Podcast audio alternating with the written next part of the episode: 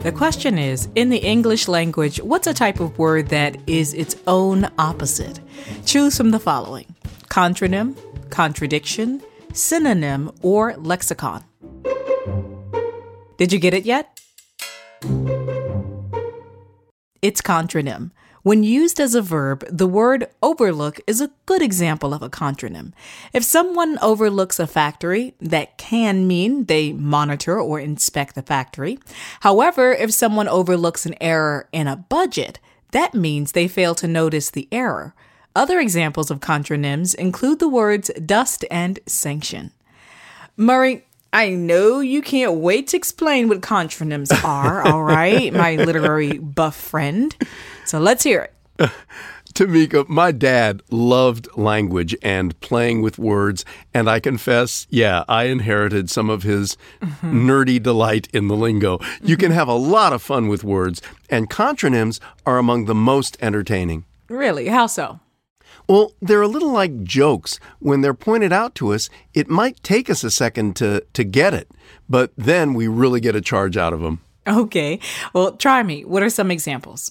All right. Uh, do you clip coupons? Of course. Great. And when you clip a bunch of coupons, what do you do with them? I usually put them together with a paper clip. Uh huh. See what I'm saying? Oh, wow. That is kind of neat. Clip means to cut out or uh-huh. separate, uh-huh. and it also means to fasten together. Okay, okay, I like this. So, what are some other ideas? Oh my gosh, there's a million of them. Some people call them auto antonyms, which makes sense, or mm-hmm. Janus words after the ancient Roman god who faced two directions at once. Mm-hmm. Sometimes it depends on where you use a word.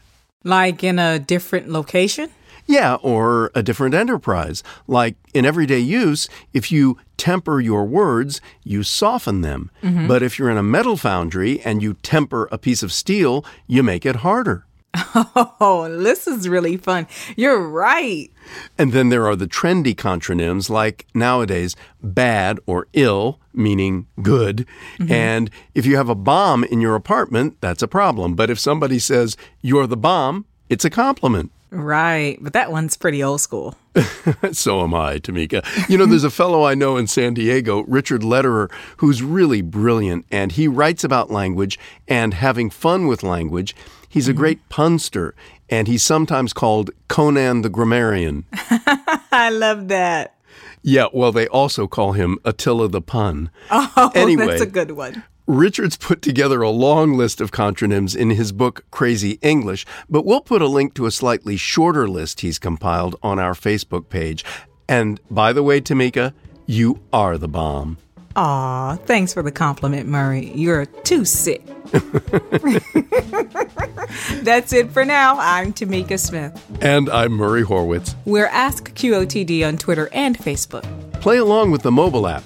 Just search for Question of the Day in the App Store. Wherever you play, come back tomorrow. Learn something new every day.